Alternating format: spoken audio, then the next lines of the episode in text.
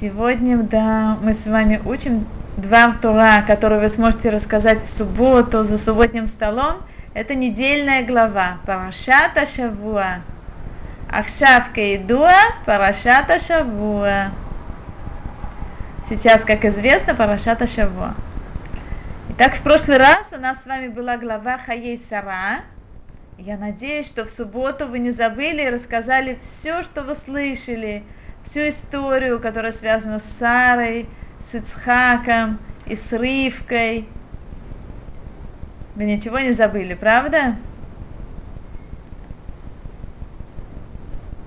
А сегодня у нас с вами следующая недельная глава, которая называется Толдот. Тол... Толдот, да. И эта недельная глава, она нам рассказывает о том, что Ицхак и Ривка, они уже поженились, они уже женились, они муж и жена. И вот они живут вместе, но у них нет детей. И они очень-очень грустны из-за этого, потому что в доме, где нет детей, это очень грустно в таком доме. И вот они молятся. Они молятся Ашему, они молятся, они просят, чтобы у них родился хотя бы один ребенок. И они молятся вдвоем, и говорит нам Тора, что Ашем услышал молитву Ицхака. Почему же только молитву Ицхака? Ривка, она тоже такая праведница, она ведь тоже молилась. Но мы знаем, что Ицхак был праведник, сын праведника, сын Авраама. А Ривка, она была праведницей, но дочерью не праведника, а злодея, Бетуэля, который хотел отравить Элеза, разобрать все сокровища, которые он с собой привез. И поэтому молитва праведника, сына праведника, она будет первая, ей легче подняться на небеса для, перед Всевышним, она первая оказалась там. И Всевышний услышал молитву Ицхака и Ривки, но первый к нему пришла молитва Ицхака, поэтому написано в Торе, что и услышал Всевышний молитву Ицхака. И он услышал, и вот Ривка почувствовала, что скоро у нее будет ребенок. Но она думала, что это какой-то странный ребенок, потому что когда она проходит мимо того места, где Ицхак сидит и учит Тору, или там, где сидит Авраам, учит Тору, то в этот момент у нее вдруг в животе становится неспокойно, потому что мы знаем, что это был один из детей, который был праведник, и он хотел выйти скорее-скорее, чтобы тоже учить Тору. А потом все было тихо. Но потом она проходила мимо того места, где жители Кнана, того той земли, в которой жили тогда Ицхак и Ривка, где они поклонялись идолам. И когда она проходила мимо таких мест, то она вдруг чувствовала, что у нее тоже опять в животе кто-то шевелится сильно-сильно. Это было потому, что это был другой ребенок, который уже был неправедный, который был нехороший, который хотел выйти скорее, чтобы тоже поклоняться идолам. И вот бедная Ривка находила и не могла понять, почему же так все время у нее болит живот. И тогда она пошла к Шему. Она пришла в шатер к Шему, к нему в Ешиву и спросила, что такое, почему? Как сейчас приходят к Равину, чтобы спросить, в те времена таким самым большим раввином был Шем. И тогда Шем сказал, что ты знаешь, Ривка, что у тебя не один ребенок, а два. И не просто два ребенка, а целых два народа, потому что от каждого из них произойдет другой народ. И действительно, пришло время, когда должны были родиться эти дети. И вот, так, секунду, и вот первым должен был родиться Яков. Яков должен был родиться первым, но Ицхак взял его, ой, извините, Исав, он взял его, оттолкнул и родился первый.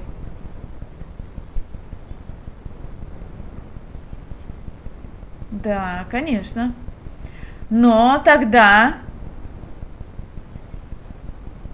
да, тогда Яков, чтобы не задерживаться, чтобы тоже сразу же выйти скорее-скорее наружу, он тоже, он схватил, не тоже, он просто схватил Исава за пятку. Смотрите, что мы сейчас с вами сделаем.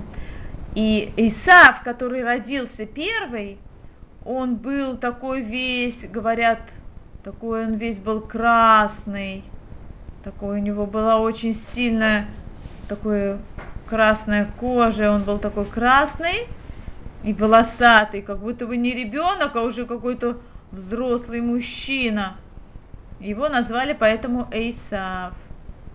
А Яков, он родился вторым, и потому что он уцепился за пятку Исава, то из-за этого его назвали Яков, потому что пятка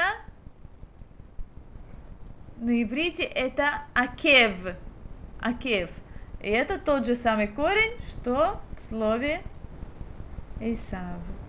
Вот пятка это сейчас. Для тех, кто знает буквы. Айн. Нет, это не цадик, цадик иначе пишется. Акев. Только добавляется буква Ют и получается Яков.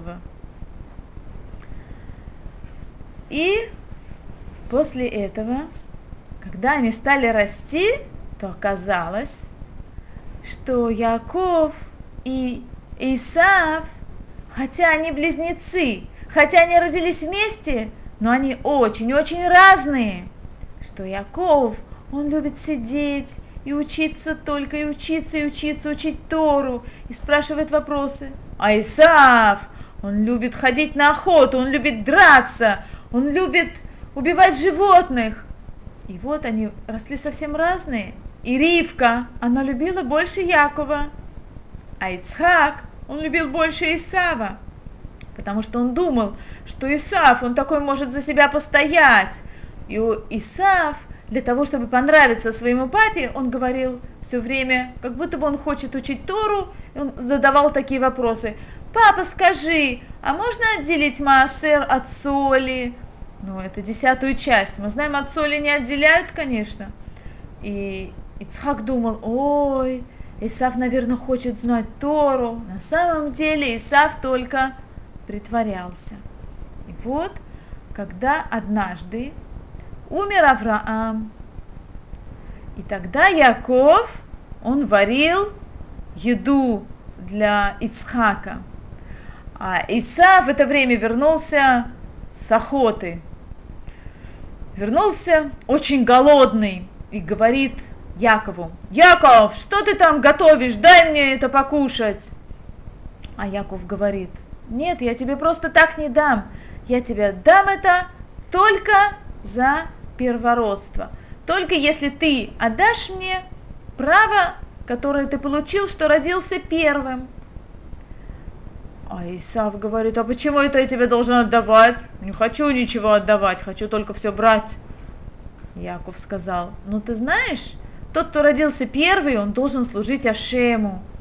Этот человек, он должен он не может пить вино, он должен всегда быть готовым служить Всевышнему, ему нельзя никого убивать. Ю, тогда я не хочу, не хочу, мне не нужно это первородство, мне это не надо, не надо, не хочу, забирай, дай мне только, пожалуйста, этот суп. Я хочу получить суп.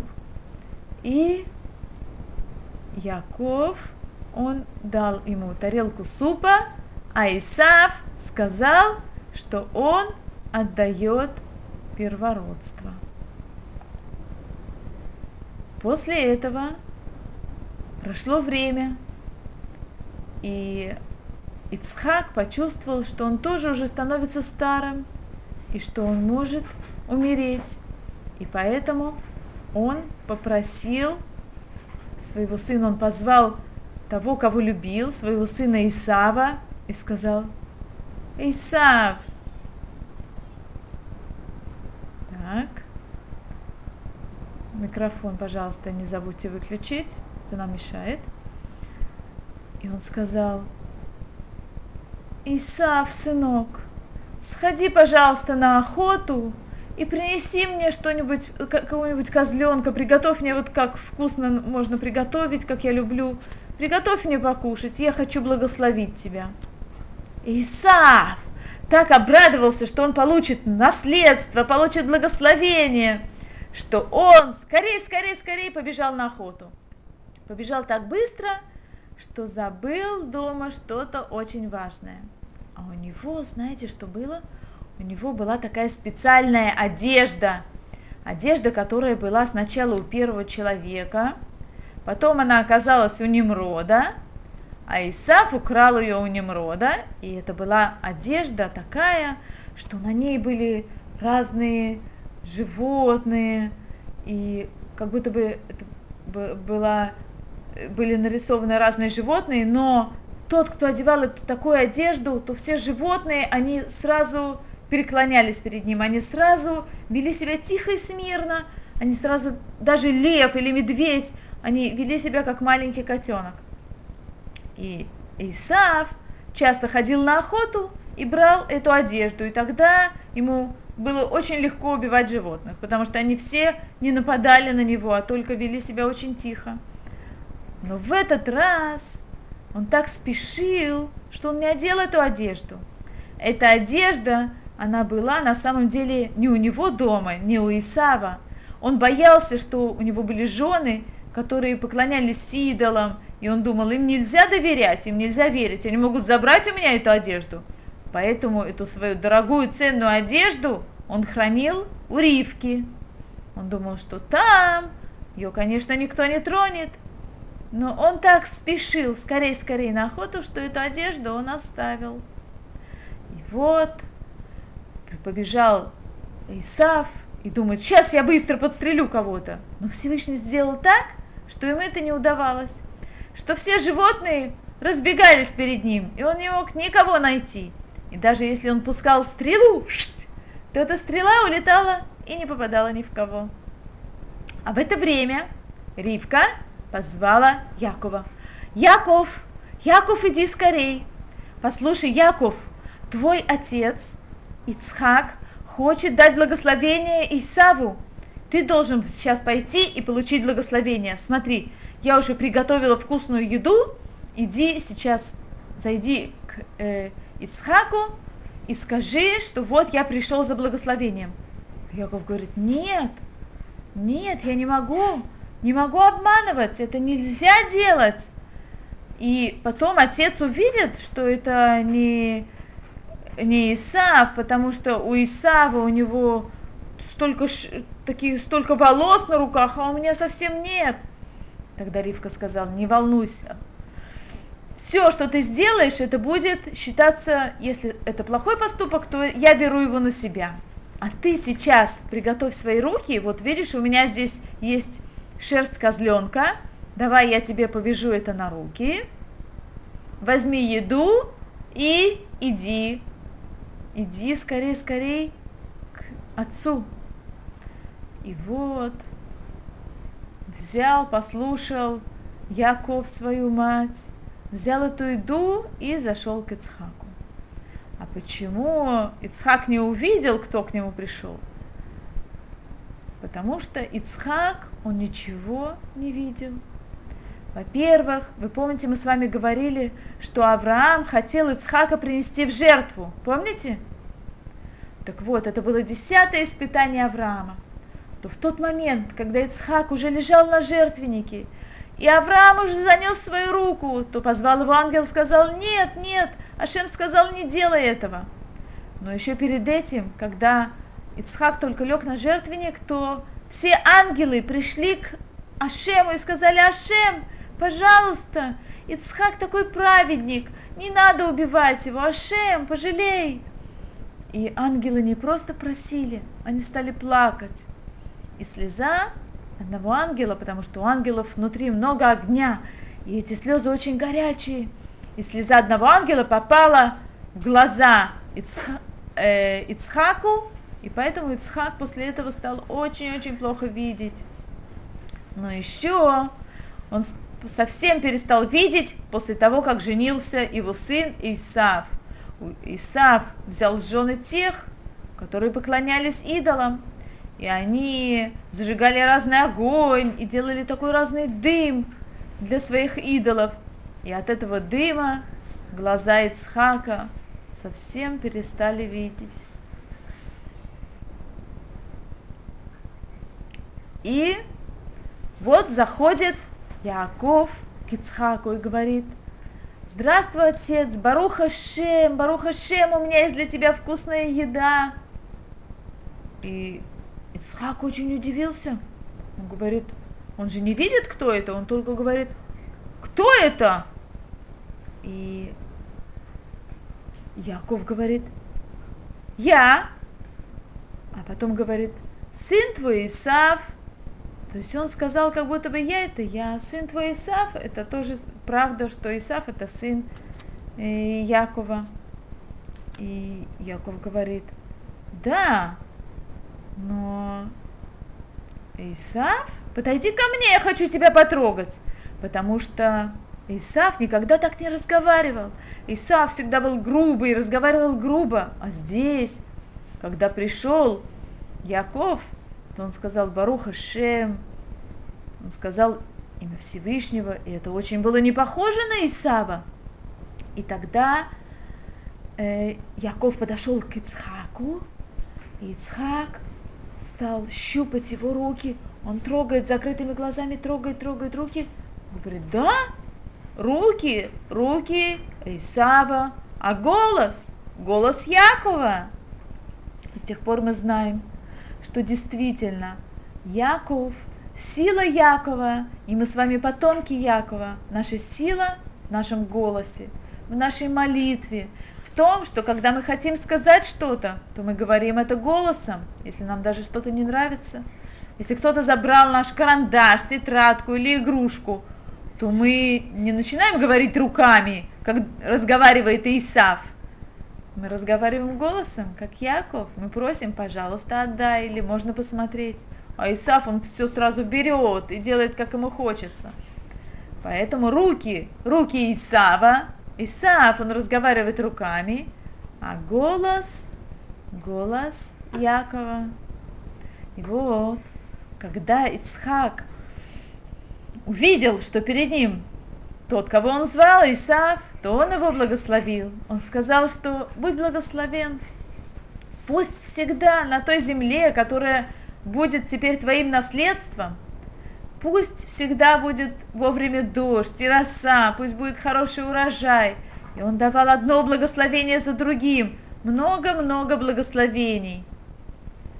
И после этого Ицхак ушел.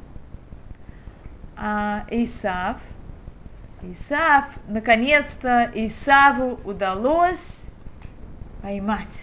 Вот он приготовил это быстро-быстро, и прибежал.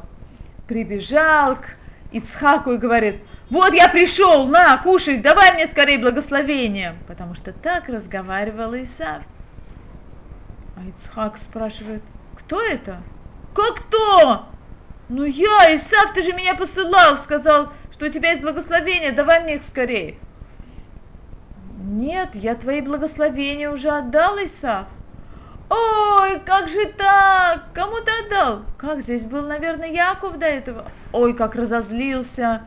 Как разозлился. Очень сильно, посмотрите. Вот Яков уже получил благословение, он надел даже такое специальное, специальную одежду, которая была раньше у Исава. А Исав пришел потом. И он сказал, как же так? Этот Яков меня обманул уже один раз, сейчас опять обманул. Ведь он, он у меня забрал первородство, а теперь, а теперь он меня забрал все благословения.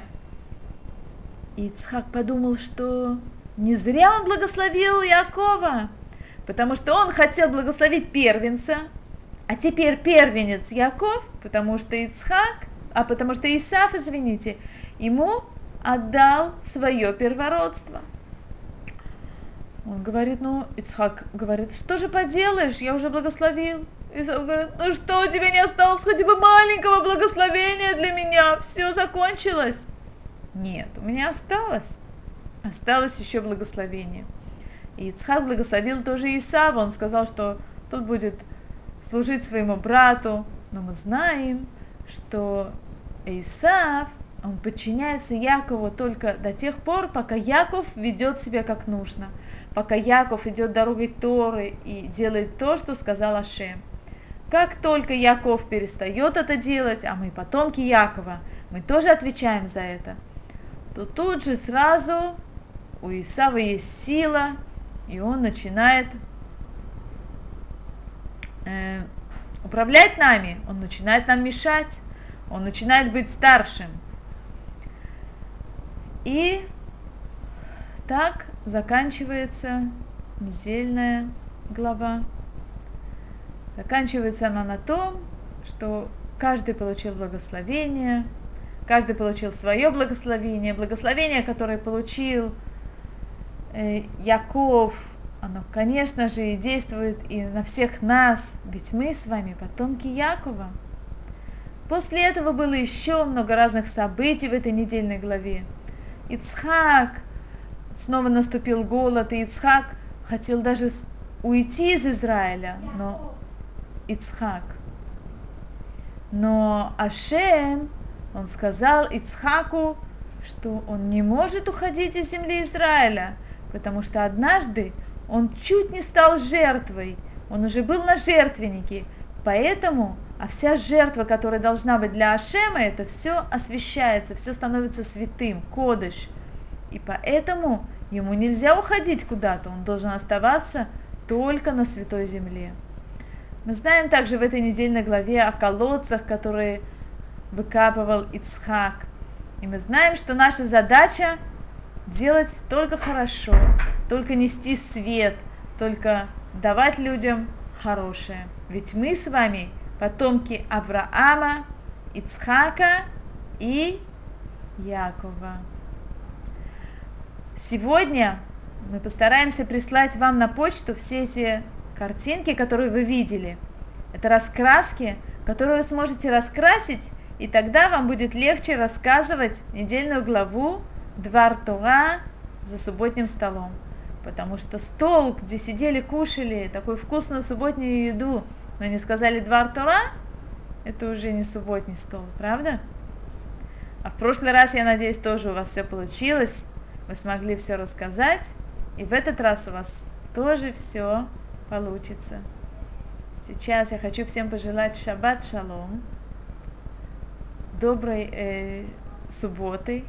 Пусть у вас будет хорошая, сладкая, светлая суббота. Пусть это будет мирная суббота для всех евреев во, вс- во всем мире, и особенно в земле Израиля.